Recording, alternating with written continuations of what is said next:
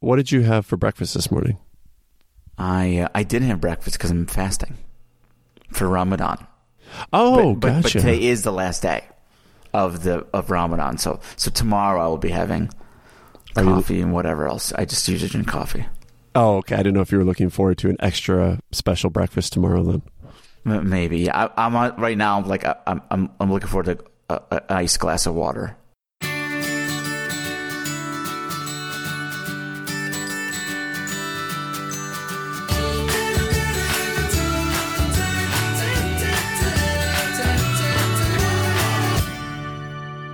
Hi, I'm Tim. Welcome to We're Only Human. This is a podcast celebrating the resiliency of the human spirit by exploring journeys of people from all walks of life. There are often little nuggets of wisdom we can find in another person's story that we can then apply to our own lives. We're not perfect. We're not alone. We're only human. Today I'm joined by Robbie Abed. He's a husband, son, father, author of the book called Fire Me, I Beg You, also an executive ghostwriter.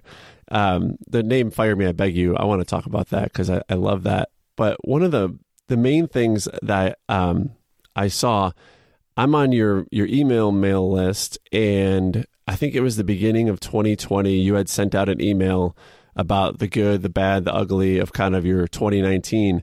And there was this quote that just stopped me in my tracks. You said, the overworking caused a lot more problems, including not being able to spend time with my wife and children.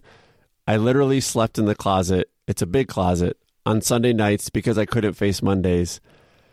When I read that, I, I was like, well, I, I got to understand more about that. So, so first of all, thank you for for joining me here. I appreciate it.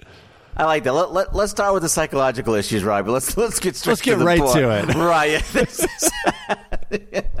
yeah. This is, this could be a great therapy session. This is perfect. Yeah. Right. Well, you, you don't read that every day. I mean, and, and first of all, you being you know so open about that is, Yeah, is yeah. so so kind.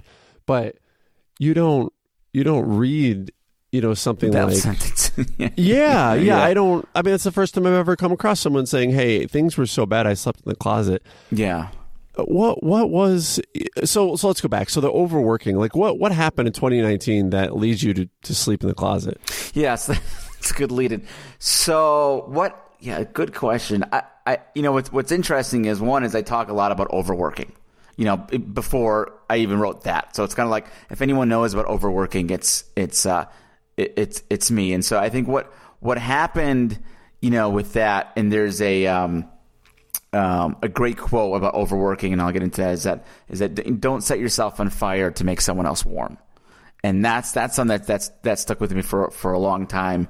And when I recognize that I'm overworking, and so last year, you know, business was going really well, and like many other people, I have a, I have a hard time of saying no.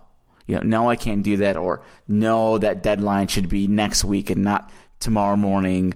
Uh, I just I'm I'm I'm just so used to delivering, you know. Yeah, and just a habit yeah. of since I started working, it's like I, I I'm not I don't really miss deadlines much, um, and and so I just I just got this habit last year of just um, of not saying no, and you know still doing work, still getting paid for it, but if I didn't get work done on Sunday, okay, then like my Sunday night I was just like freaking out about Monday, and and and that's really what happened. I was so afraid that I wasn't I wasn't gonna be ready for Monday. You know, like my what- my whatever things I need to get done. Yeah. that my whole week was was was screwed. Uh, and so that was the crux of it. Is I just got so used to working on Sunday that, like, say if I didn't like, you know, I, I we had people coming over on Sunday, you know, from like six p.m. to ten or something. Like, I would flip out, like internally going, "Oh man, like I can't get into Sun." So, so that's what led to the like anxiety on Sunday nights, and and I I just couldn't handle it. So I was like, I needed, and the and the reason I ended up sleeping in the closet was uh, it's the only place without any light. And so it's like I ended up going in the Oh. closet because there was just no there was no light in there. It was just easier for me to sleep. It was just like something different. Yeah, so you were even. I mean, it was hard to fall asleep, so you needed kind of a change of environment. It changed the environment, yeah, and and like I said, like I said, it, this is it's a big closet. You know, it's like it's a, uh, it but doesn't excuse me from the closet. you know, yeah. when when my wife when my wife wake up, she's like, "Where where are you?" And I'm like, she'll be like, "What? Oh, you're in the closet? Like, what's wrong with?" She's like, "Oh, it's it's it's Monday. I forgot." You know, it's like it became like a ritual. Oh gosh. Yeah. That you describe when people come over Sunday nights and then like you would start to think, "Oh, I have all this work to do." And would it like take you cuz I've experienced this before, but I've never heard anyone else talk about this, but when you're thinking about something either a passion project or work related or something and you're thinking, "Oh, I've got to get this done by this time and I thought I was going to do it this night." And now that you're entertaining, let's say, was it the case where like your mind was almost not able to be present in the moment with those that came over because you're thinking about, well, how am I going to get this done now and how am I going to rearrange my schedule or stay up later? Yeah, that's that's exactly what happened. I think what happened was every hour that passed by, I started thinking, man, this is an hour I can be getting work done. Yeah. Oh, I've been there. Why do You know. How do you get away from that? Well, for me, how I get away is I I, I go to Thailand. so Thailand. So like in my one of my reviews, if you read this three four years ago, but we go to Thailand every year, and so I go for like at least a month. And for me, and if you've ever been to Thailand, like the most expensive part about Thailand is getting to Thailand. Like, and once you're there, everything is is fine. And so I'll I'll take my family. And three years ago, we went for six months, and we go for at least a month. Thailand's like the only place for me. Again, it's, again, it's an environment thing where I I could be in a place and not worry about work. Type of, you know what I mean? Like I'm not constantly trying to like Yeah. overachieve. Like I'm, I'm I'm on the beach. I'm doing things, and it's like it's the only place I've I figured out where I can just go and I know that I won't have like these demons going. Maybe you should keep working. Maybe you're not doing enough. You know, instead of going, maybe I should just go to the beach. Maybe this isn't worth it. You know. Yeah. Uh, and so uh, one is just, is it's find your happy place. That's my recommendation for anyone. Um, and and two, it's uh, you know I I started actually seeing like a like a therapist. Like a, it was more like a business coach slash therapist. Um, and that helped me a lot. Like I, I didn't think it was gonna help me at all, but uh, um, once I hired this lady and I wrote about it, I think I wrote about it in, in that post itself.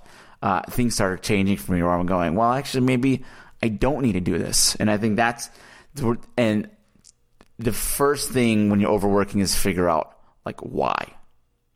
Why I'm overworking because it becomes a habit and you got to understand like why why I'm overworking. Like what what happens if I miss this deadline? What happens if I if I say no? You know what I mean? Yeah. And um, I've I've just gotten better at that, but it's hard to, to break that habit.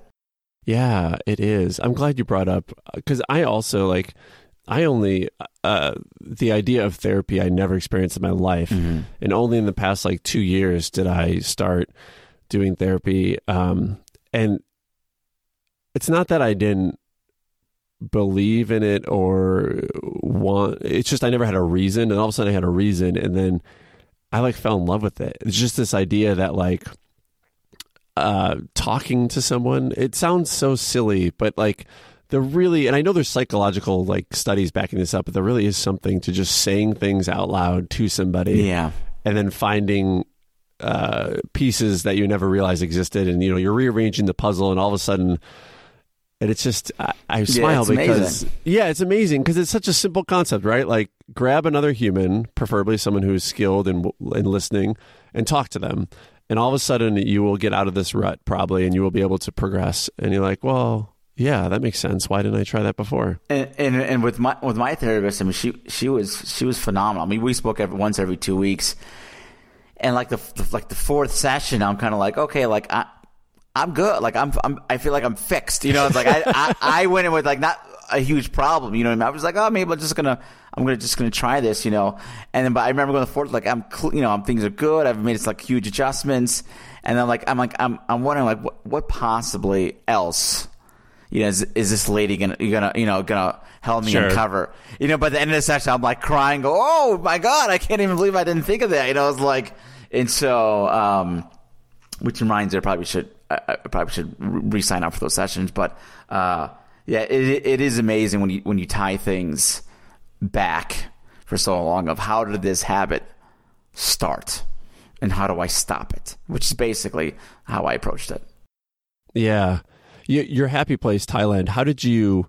I'm curious. Uh, like how did that become this place where you were almost safe from your own overworking anxiety and all that like it became this this comfortable home was there like the first time you went some association with it or you know that's a good question i you know i don't i, I when i started my career i traveled all the time for work i was a consultant for you know for accenture and i traveled every week and i, I just always told myself every time i went to one of these places like you know, could I live here forever? You know, so like every time I went like vacation somewhere, I said, yeah, like I go to like Hawaii, like could I, could I actually like live here? You know, and so when we went to Thailand for the first time, just me and my wife before my kids, it was the first place I go, I, I could live here. You know what I mean? It's, and, and, and the several things just because of the weather, the food, uh, the cost of living, you know, I could still pay my mortgage here and whatever expenses I have, fixed fees, and still live in Thailand and still live, live like a king and still save money. You know, when all said and done, you know what I mean? Even even yeah. still paying the mortgage back home. So it was like, and then when that happened, I was like, oh, this is this is phenomenal. And when I found, you know, there's a school like an international school for my children there, I was like, wait, so I can bring my kids there. It's a it's a safe environment. We were we were, we were where we were in Thailand in Phuket uh, it was it was safe, um, you know, much safer than like a Bangkok. And so uh, people think, "Well, that's crazy." I'm like, well, I'm like, once you're there, it's like this isn't crazy at all. You start thinking maybe, just maybe, this is the way it should be. You know, mm. you know what I mean? Like, yeah, and, you know, and so, uh, but we're you know we're habits of nature, so we end up back, you know, you know, back in the same suburb where your family is, type of thing.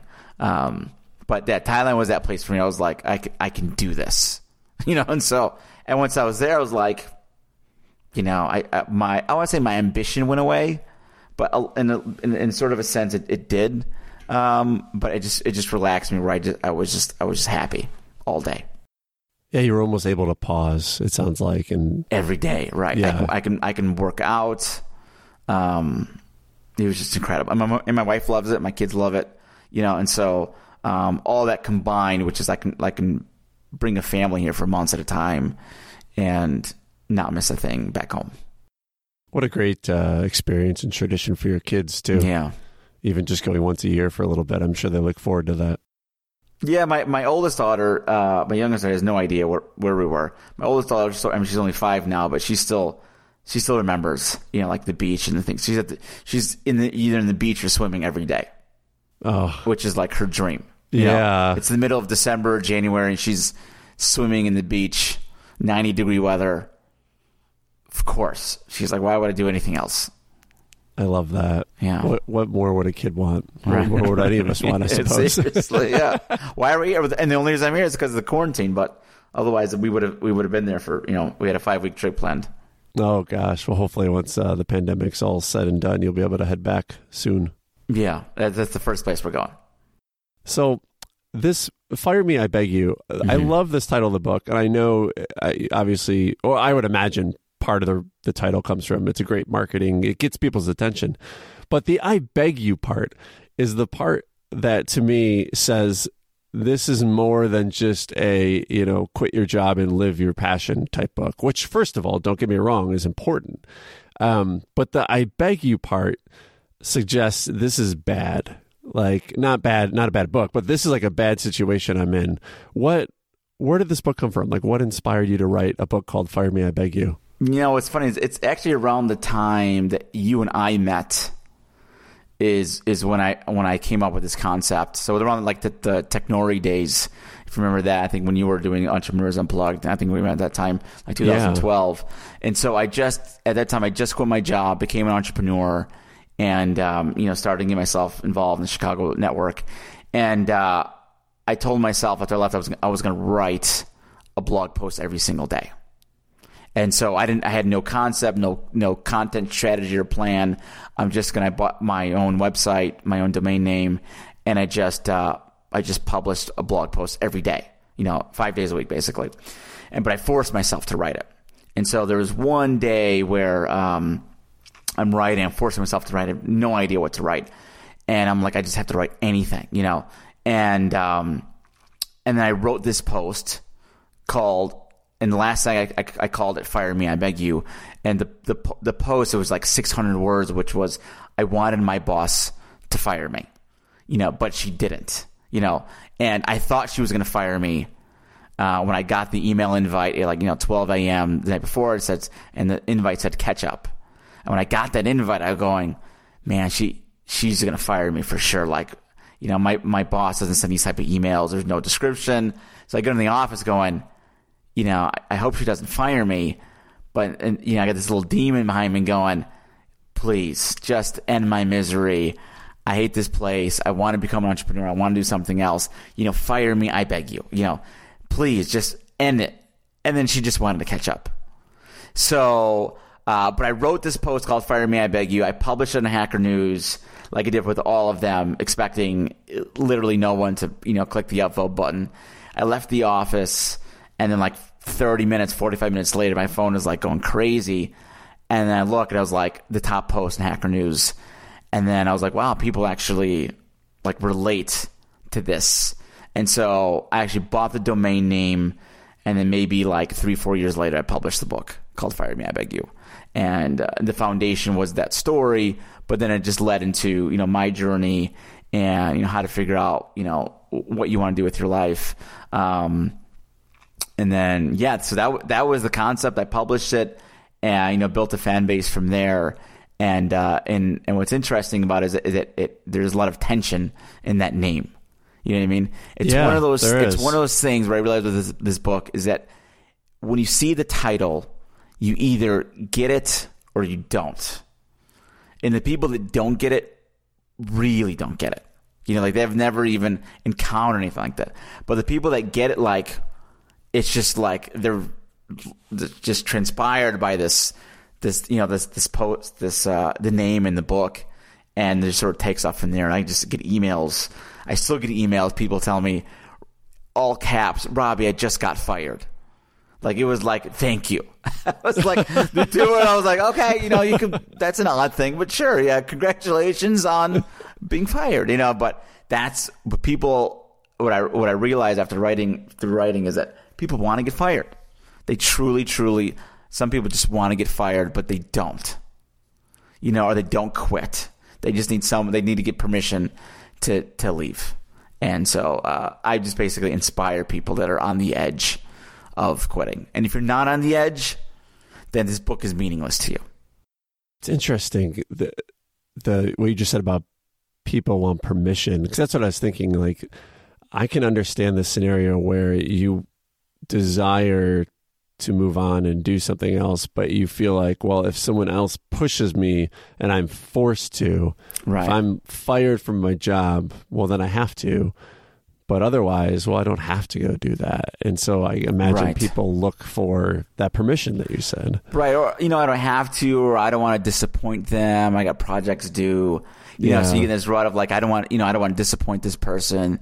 You know, and so you just get in this rut. Oh, I, I have a lease. I can't leave the lease.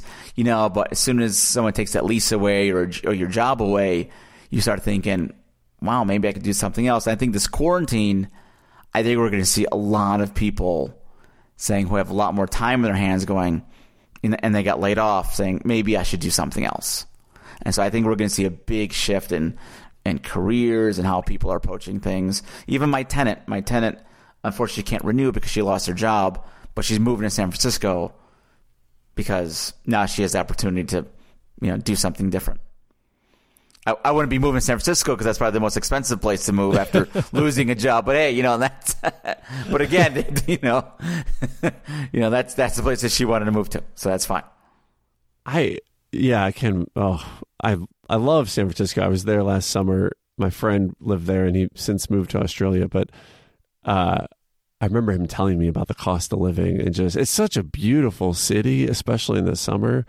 But when I was hearing some of these numbers of the cost of living and rent and mortgage, and I thought, Oh, I just No, it's it's insanity. When I got a, when I did a, uh, I was working in Chicago and and I got offered to work in California.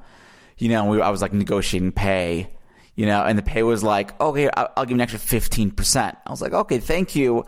I did one Google search, and I'm going with a fifteen percent raise. If I move with everything said and done, I'm going to lose money. It's like I, it's like you've you've punished me.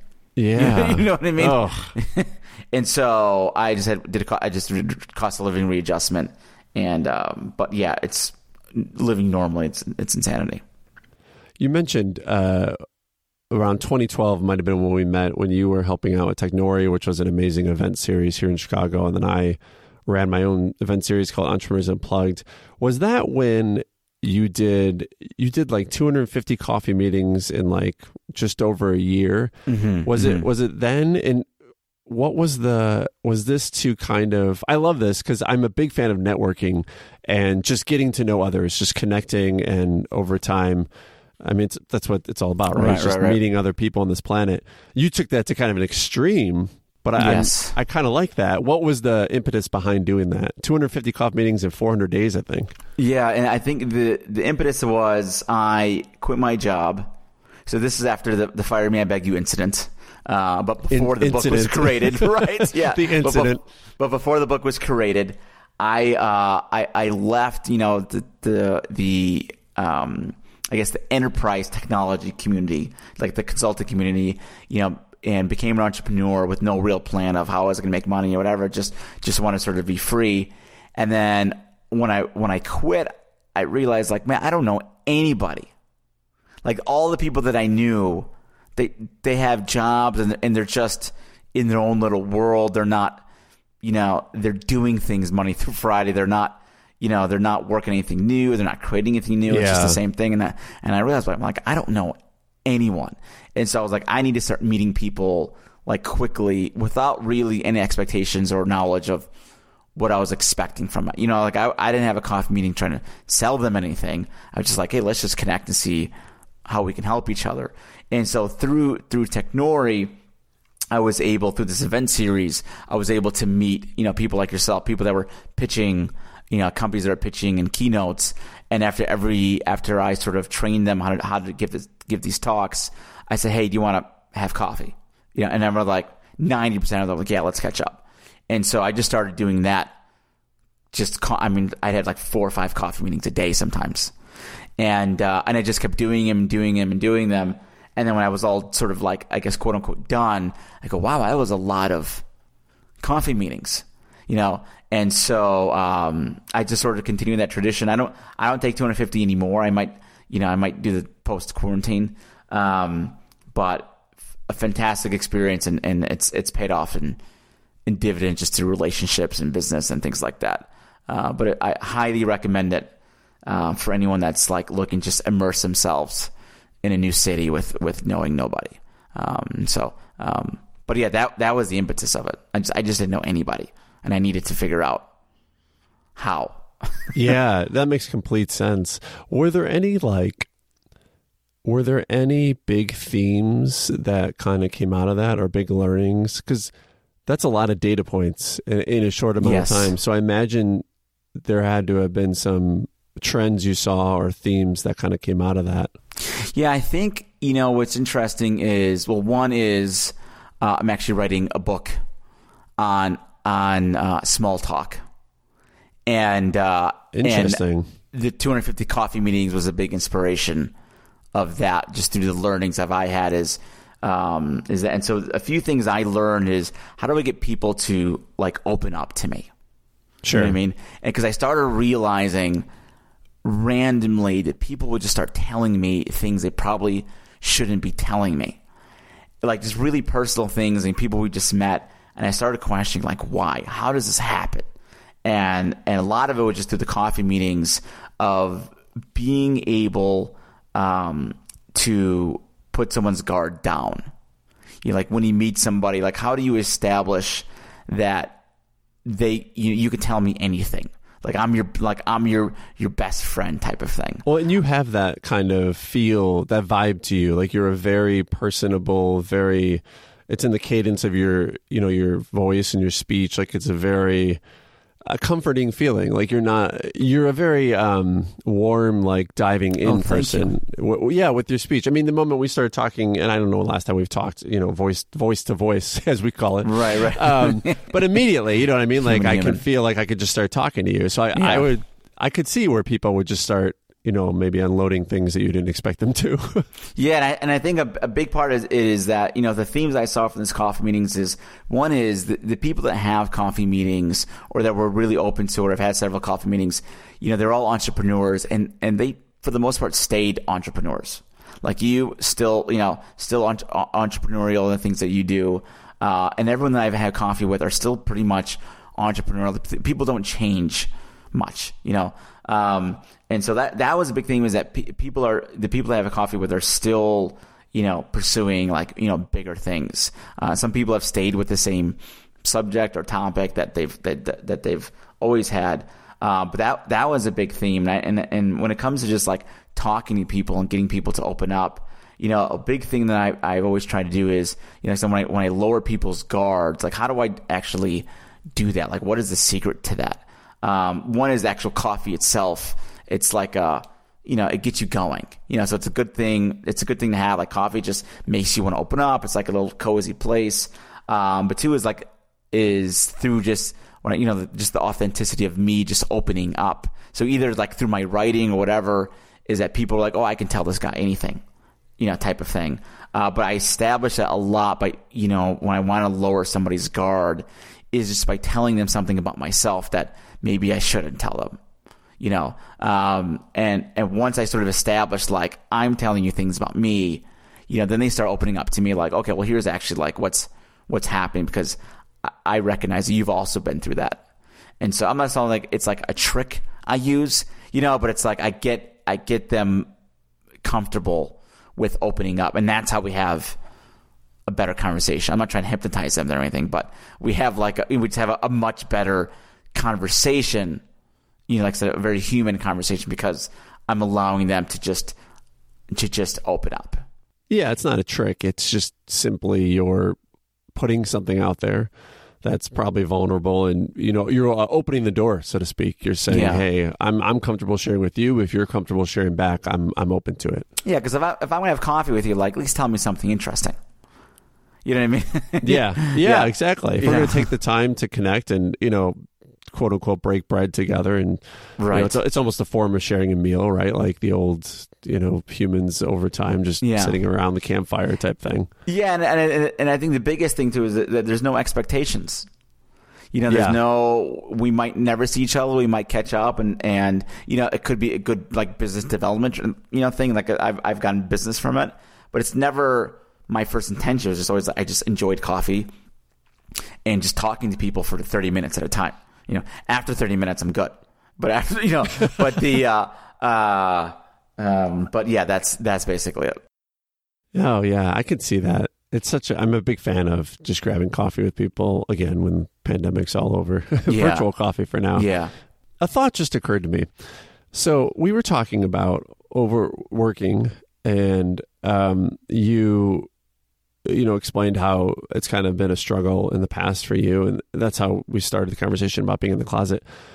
And so, but then I was just thinking, sleeping in the closet. I like that. I like things I regret writing down on paper. I sleeping in the closet. Yeah, I didn't think this make it to a podcast. Like ah, I know who's gonna read. But here we are. Bob Yeah. in bed, sleeps in closets. Please listen to an hour from this. Yeah, this this is this is the guy. This is the guy I want to listen to. Yeah, sorry. No, no, no. Yeah, exactly. So then I'm thinking, so I'm thinking we were going to do this interview, you know, a day before, and then you emailed me and said, "Hey, I'm I'm up late. I'm working on a, uh, you know, something for a Client thing, I'm yeah, just, yeah. I'm not going to be in in the shape to do this tomorrow morning." I said, "No problem. We could do it the day after." But now I'm just thinking, like, were you overworking again, or was it just you had, you know, for that specific project you had shifted your schedule so hopefully you weren't working like a 23 hour day or something You know this this quarantine has messed me all up. I'm not gonna lie. Yeah. And so I think it's I- messed us all up with schedules. it's messed me all up. So this for this specific client, like I, I haven't stayed up to three. I'm working on some on someone else's stuff for a, a long time, maybe like five, six years. But sometimes, like when I'm, um, I write, when I need to write something like deep, I uh, I'm much better at night. And so, you know, I think during the day I was just I probably wasn't even doing much, but like especially because now that I was fasting, and I I lose all my creative energy. And so, like, after I'm done eating and ha- I'll have like a coffee, like 10, 11 o'clock, and I got some energy, I said, I could probably start writing. And so, but then when I, when I, I would just, I just got myself in a little thing. I was like, it was like three in the morning. I go, oh, I got this podcast right. I'm gonna, you know, I'm gonna, I'm gonna tell him. But uh, you know, it's still, it, like I said, it's, it's never, it doesn't seem to be gone. You know, because like in my business is that I, I still work for clients. You know, Yeah. and so um, occasionally it happens. But I, but now the the difference is that I know this isn't gonna work. I was just gonna say, I Yeah. think even if even if you were overworking the other night, the fact that you are aware of it, I think is a huge Right. step. Yeah, o- old Robbie would have been let's. I would I would have woke up yeah, and, and did the podcast. New Robbie going, you know, is he gonna be mad at me? You know, a little. You know, and I, I know this is like my this is my last chance of of rescheduling. Uh, and uh, but I said, you know what? It's just it's I, I have to. You know, I don't want to create something crappy, and um, and I just wanted to be fresh. And, and Saturdays are perfect for that. yeah. But good I- observation, yes. Ryan, are you still? You sure you need to get that therapist? I think you know, it's, I think now's a good time.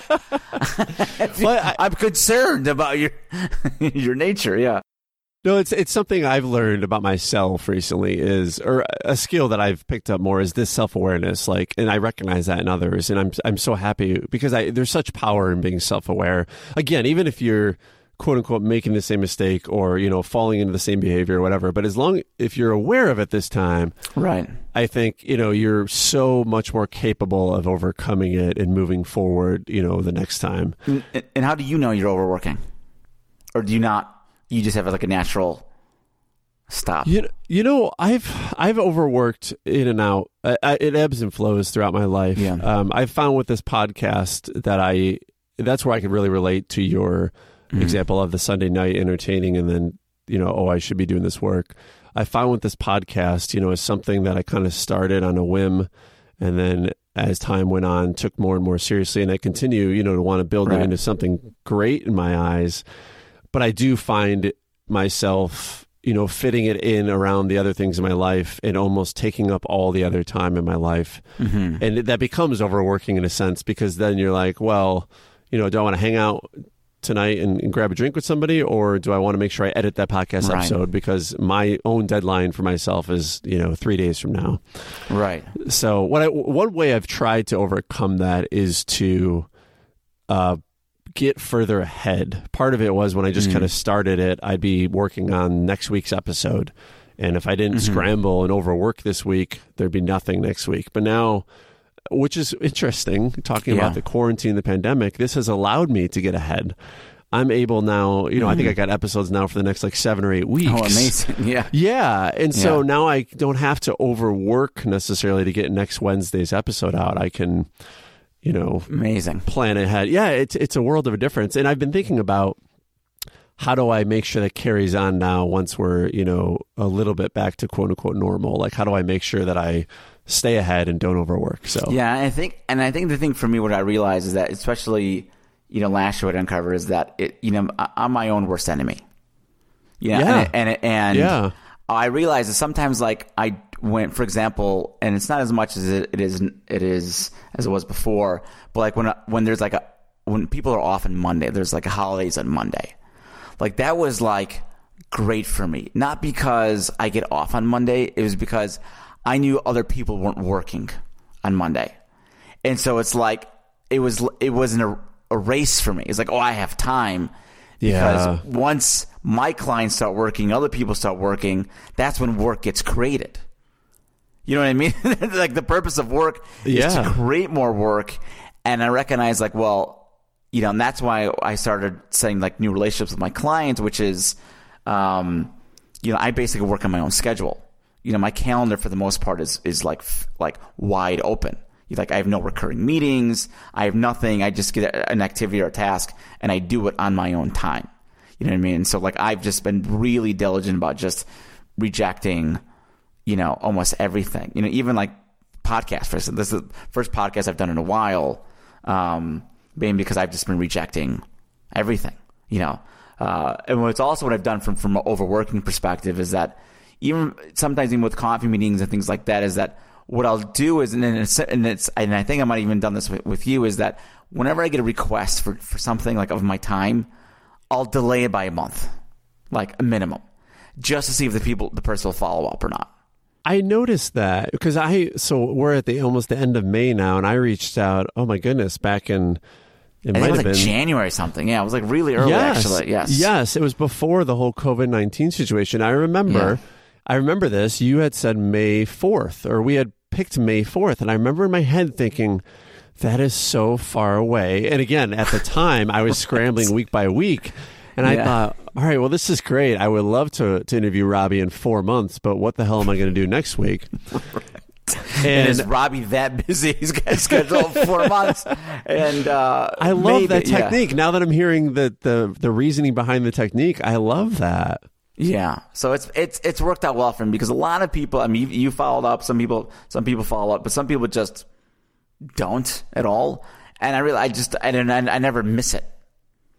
You know what I mean? It's like, well, yeah. yes, you didn't want it, you know, but it's like if it's someone where like I know they need help or um, like it's close, you know, a friend or a cousin or something, it's like then I'll follow up with them, going, you know, like, hey, like, make sure to follow. Like, I give them permission to annoy me. It's like, hey, feel yeah. free to annoy me, bug me. I might be really busy, but like, you know, here's my phone number. Just reach out whenever you know, and we'll make it happen. But yeah, that's that's part of the reason. Which is, I, I probably was. I think I was writing the book too, but I was like, let me just my first instinct is, like, yeah, that sounds great. You know, and it's funny is that in my head, I'm probably thinking I probably won't be as busy in four months.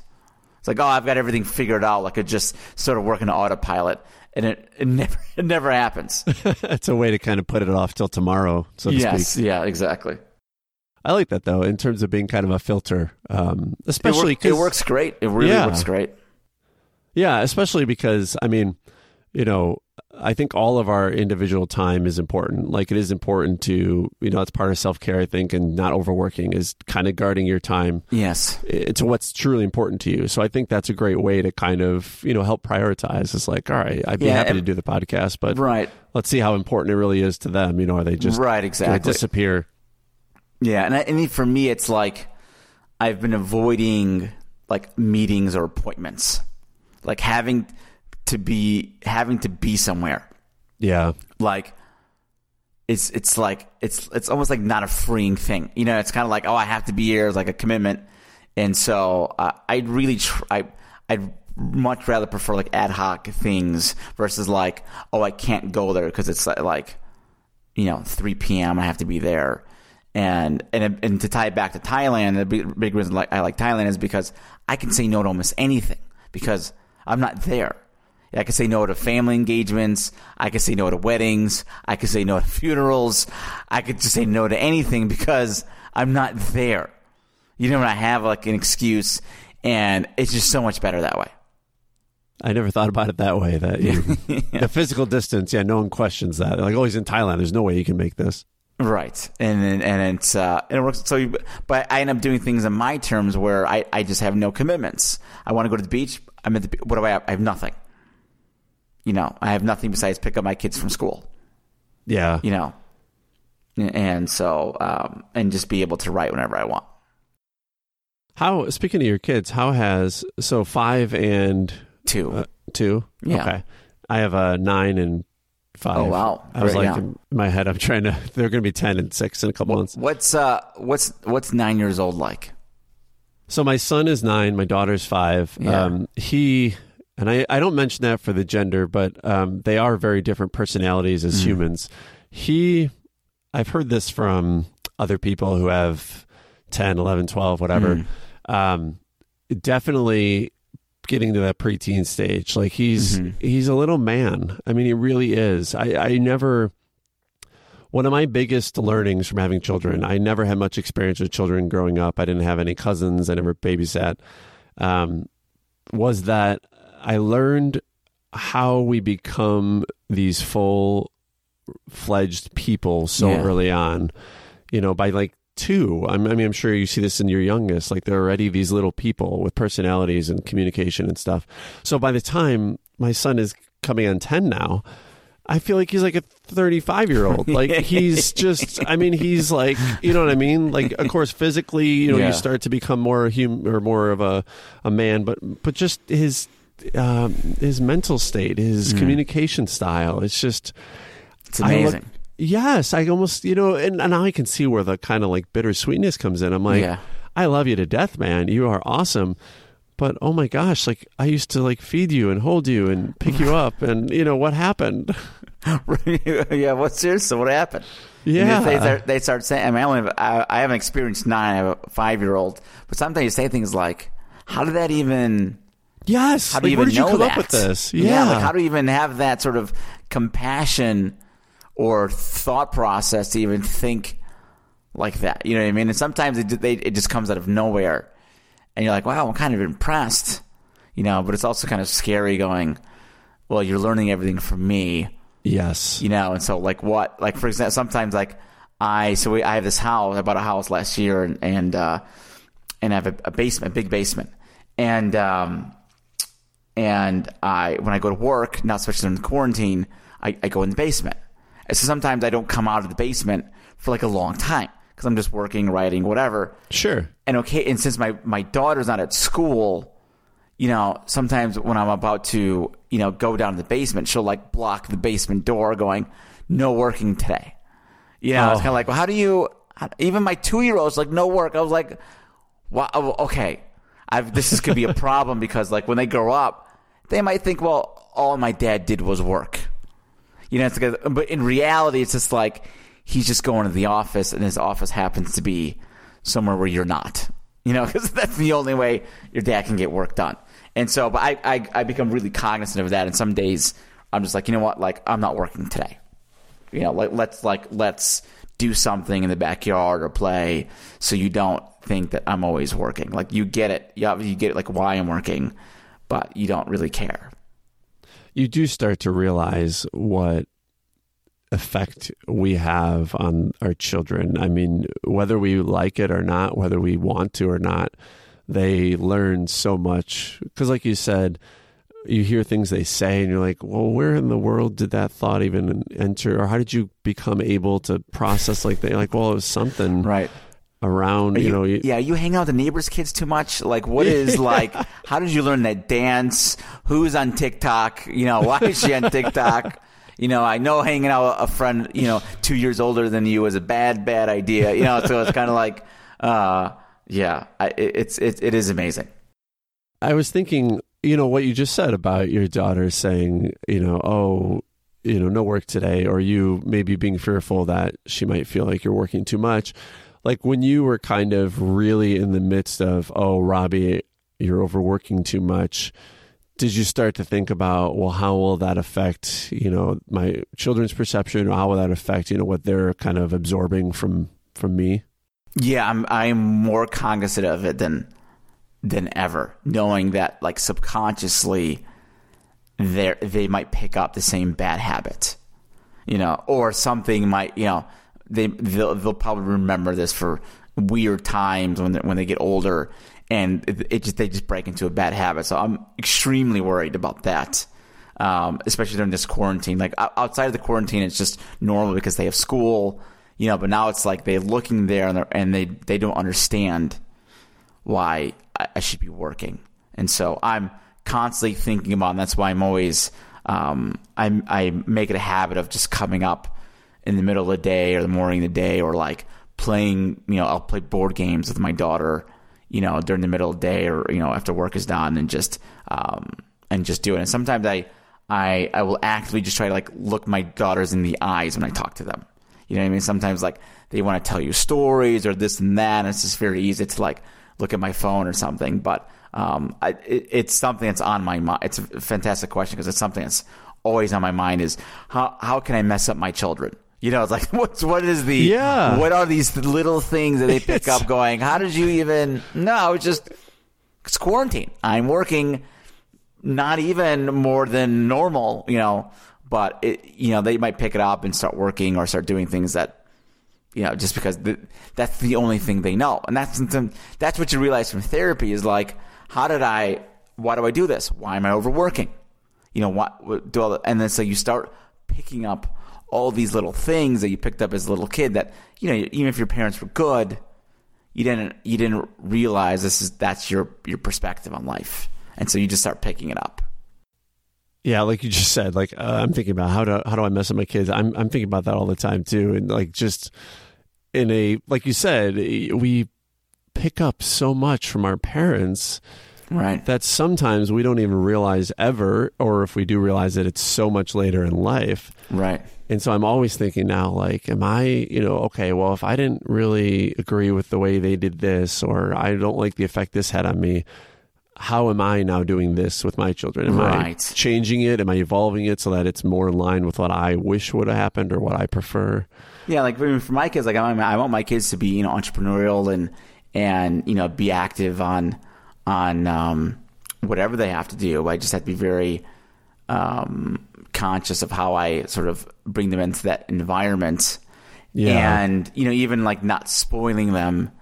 You know, sometimes like you know, I, I remember like when I was a kid, I used to collect like like baseball cards or something like that. And I just remember some some kid had like we were collecting stickers. And I only had like these, these, small stickers, right? It's amazing the things that you remember as, as a kid. Yeah. And someone came with like this big sticker that took up the whole like page, you know.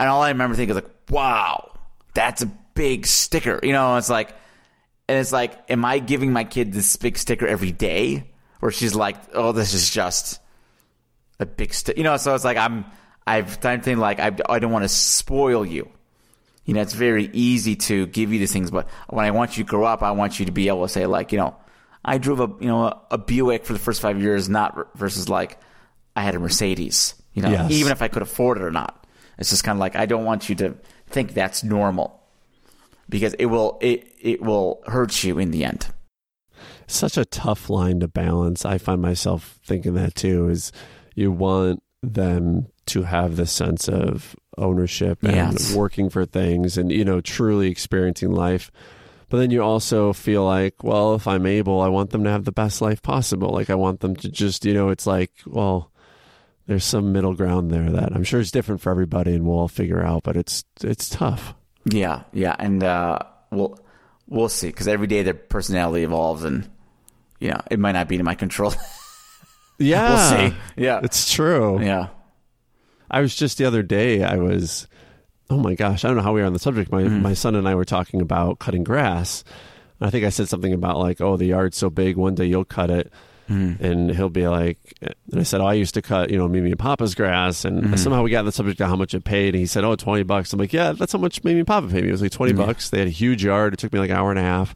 Yeah. And his face lit up and he thought, 20 bucks. Right. Because him and his friends are like working on some movie they've been working on for years, like, yeah. you know, writing stuff. And, and he's like, 20 bucks. Oh my gosh, me and so and so could get this and that and this with the, and his face like lit up. And I thought, oh, well, maybe this is a great way to like introducing the concept of like earning and right. why you earn and how you can now then take that and build whatever you want with it and and I thought, oh, okay, well, this is a good. It was a good signal for me. I thought, okay, right. maybe because grass cutting is definitely how I first got into like making money. Uh, All yeah. those from my parents, but I, I, said I was like, oh, you know, many kids, you know, start going around the neighborhood and start cutting neighbors' yards and make a couple bucks here and there, and yeah, yeah. His, you, his face you, lit up you need a lemonade stand for sure. Yeah, yes, get, get, that, make that money like immediately. Yeah. Speaking of lawnmowers, this is unrelated, but I was biking yesterday and I saw someone cutting the grass, and they had a, a push lawnmower that had headlights. It was the first time in my life I'd ever seen a lawnmower that had headlights. And it was the middle of the day. Yeah, right, right, right, right. But like not yeah. a not a sit on lawnmower, but like a push regular lawnmower. Right. Yeah, and that's the last thing is like if I get a riding lawnmower, which I, will ne- I'll never have. But it's kind of like that. I don't want you to think that's this is like this is a yeah. normal thing. Unless I have a farm. If I have a farm, yeah, you need a riding lawnmower. Exactly. But if you don't have a farm, you don't. you know, you you could probably pay someone to do your lawn and be cheaper than you know buying your own lawnmower type of thing in the end. But yeah. So you, you mentioned back in January when we first I reached out about the podcast, you were probably working on that next book about small talk. Um, so is this something that's happening in the near future? Then can we look forward to to this? Yeah. So I have I'll be finishing the first draft this week, uh, the next two weeks, um, and so the, the the the title, the draft title, which I think is going to stick, is called uh, "Please Don't Talk to Me." Oh, and so that, I like so, it. It's got that yeah. same "I beg you." Yeah, uh, it's very, sting it's very it. negative. yeah, if you're miserable or like, or like It's talking eye- to people, it's eye-opening. yeah. it's it's it's it's a book that's that's made for people that don't like talking to people. Which I would imagine, and I'm sure you have the data, but I imagine Yeah. is a majority of people. You know, there's that old Jerry Seinfeld joke that, you know, if given the choice between uh, giving the eulogy at a funeral or being in the casket, most people prefer to be in the casket because nobody likes to publicly speak. right, right, exactly. And so there's a lot of people don't they they just don't understand small talk. They don't. Well, what what am I what am I going to say next, or how to make it interesting, or is this person Yeah. going to judge me? You know. And so I sort of cover the subject. So so the the, the title is "Please Don't Talk to Me." And the draft subtitle at the moment, and, and it's not confirmed yet, but we'll, I'll put it out there. It's uh, how to communicate with assholes, introverts, extroverts, senior executives, and other people you really don't want to talk to. And so, and so it's, it's broken Oh. up into. I have the first section, the first part of the book, half of the book, is about the techniques to get people to to to to open up to you, like the techniques and and the questions to ask and things like that. And then the re- half of the book is how to how to to communicate with certain in, individuals. And so I already have a draft. The draft of how to communicate with assholes um, at work is already out on LinkedIn, and so I got a lot of good feedback on that. And so, um, but now I'm going to start releasing the chapters. I'm sort of like crowdsourcing it a little bit. And then when it's ready to be published, I'll publish it probably the next like month or so. But the book, the entire book will be out online, like through multiple little sections. And so um, I've gotten over the fear of like people stealing my stuff or whatever. Um, but now I'm just put out there, get the feedback on it, compile it, and, and then publish it.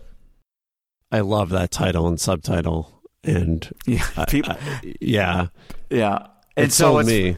Yeah, yeah. It's it's- and so uh, and so what's funny is do you, do you know David Kadavy? Something. Yeah, yeah. He used to be like a web designer in Chicago, right? I think he's Yeah, down in yeah. Austin now. He's uh, in Colombia. Colombia. okay. Yeah, yeah. But yeah, th- that's funny. He but he wrote a book called Design for Hackers. And so he'll laugh when you probably think he- when you when you think of him as a web designer in Chicago because he has a that was like his first That shot was a like long way, time ago. a long time Yeah. ago. But um, and uh, so so a part of the book is uh, is how do I get people now this is like I guess a, a secret insight into into the book is is how do I get people to um, to open up to you? And um, and a part of it is asking people how they became so good at something. Like it's like you compliment them and and say for and and you compliment them saying how how did you get so good at that? You know and it's kind of like what a podcaster like what you do as a podcaster naturally but that's how you get people to sort of like tell them about your childhood etc but but to the title so i told him this we were on a, like a zoom call whatever and then he asked me, he goes, Rob, he goes, oh, I love the title. How did you get so good at writing titles? And I started like telling about it. I go, oh, oh, you're using, and he's laughing at me because he doesn't, he doesn't give a shit about, you know, my, and the funny thing is I didn't even come up with the title and someone else did. Um, and, uh, but yeah, people, people love the title, but that's, I guess, the insight into, uh, getting people to open up is to say, oh, that's great. How did you get so good at that? You know, so it's like being a therapist, a therapist's job is to figure out what's wrong with you. Your job is to figure out what's right with you, with the other person. You know what I mean? So it's kind of like, even for a podcast, it's kind of like you start pointing out little things like curiosity.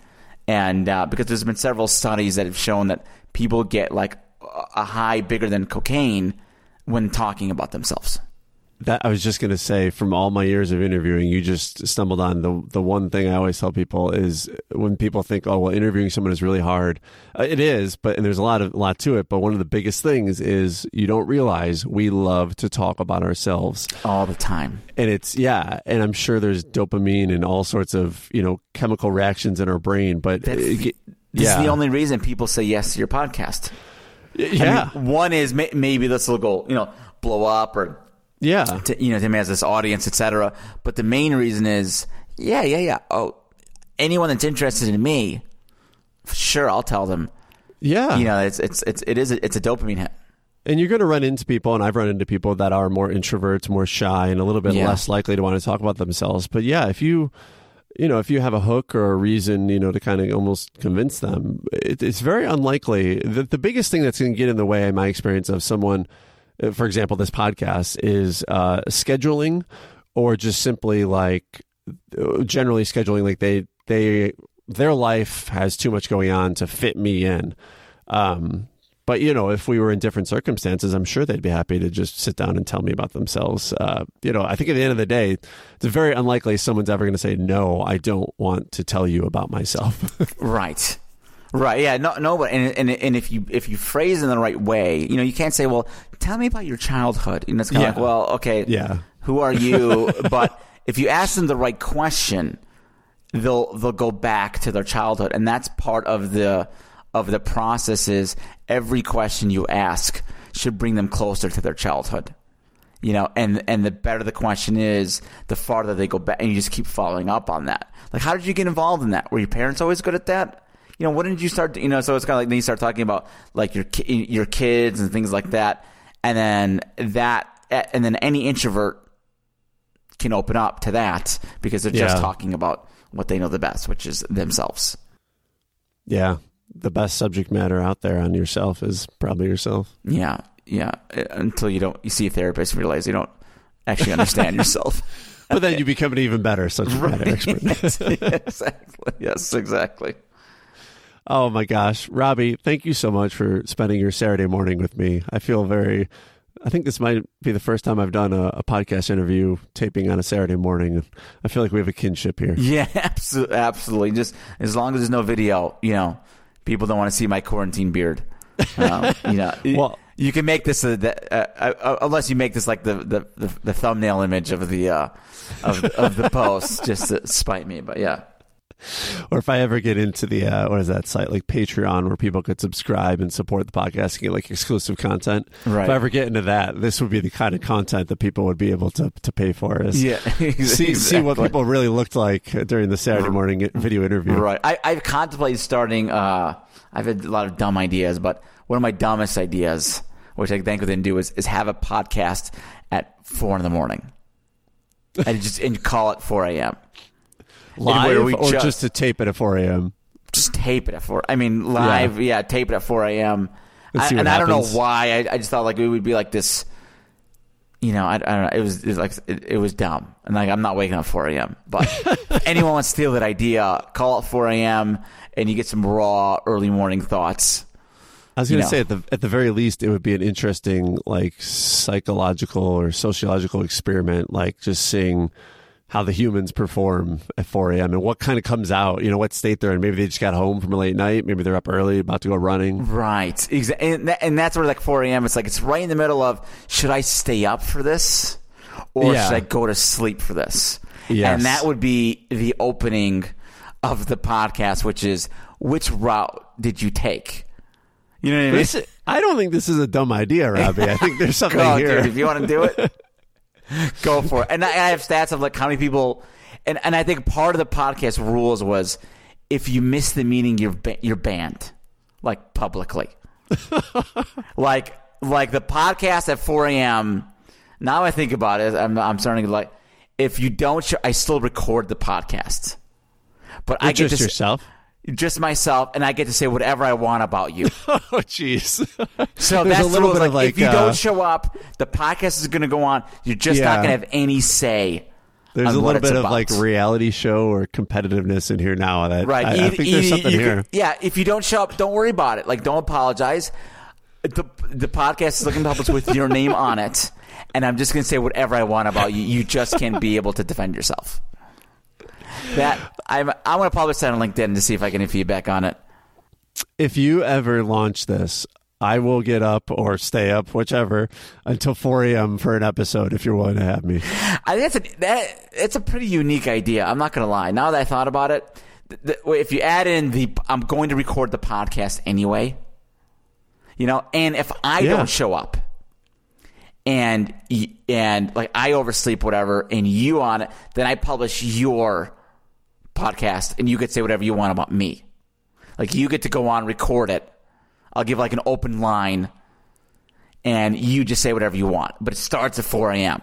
That's the rule. I mean, if I think about like the pitch behind this, right? Like, so I'm surfing Apple Podcasts or I'm seeing a, fo- a friend post like, "Hey, I just Yeah. listened to this podcast 4 a.m. and this is what it's about." I would definitely tune in. Like, there's Yeah. enough of a hook there where I would tune in because there's, like I said, there's enough uniqueness in that. I don't think it's and- dumb. I'm serious. I don't think it's a dumb idea at all. And I think it could be just, it could be uh, 10 to 15 minutes. Like rapid question. You know, I've got 100 questions for you. It's 4 a.m. Let's go. You know, no Yeah. warming up. And if you're not ready at 4 a.m., I'm going to go. I'm talking at 4 a.m.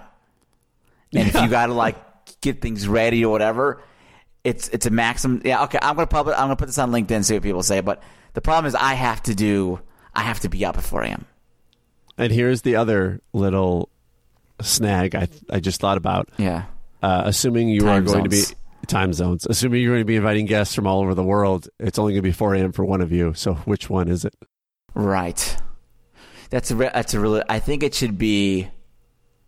I think it should be 4 a.m. for the guest. I think so too. But then you lose a little bit of the magic from the host being in the same scenario.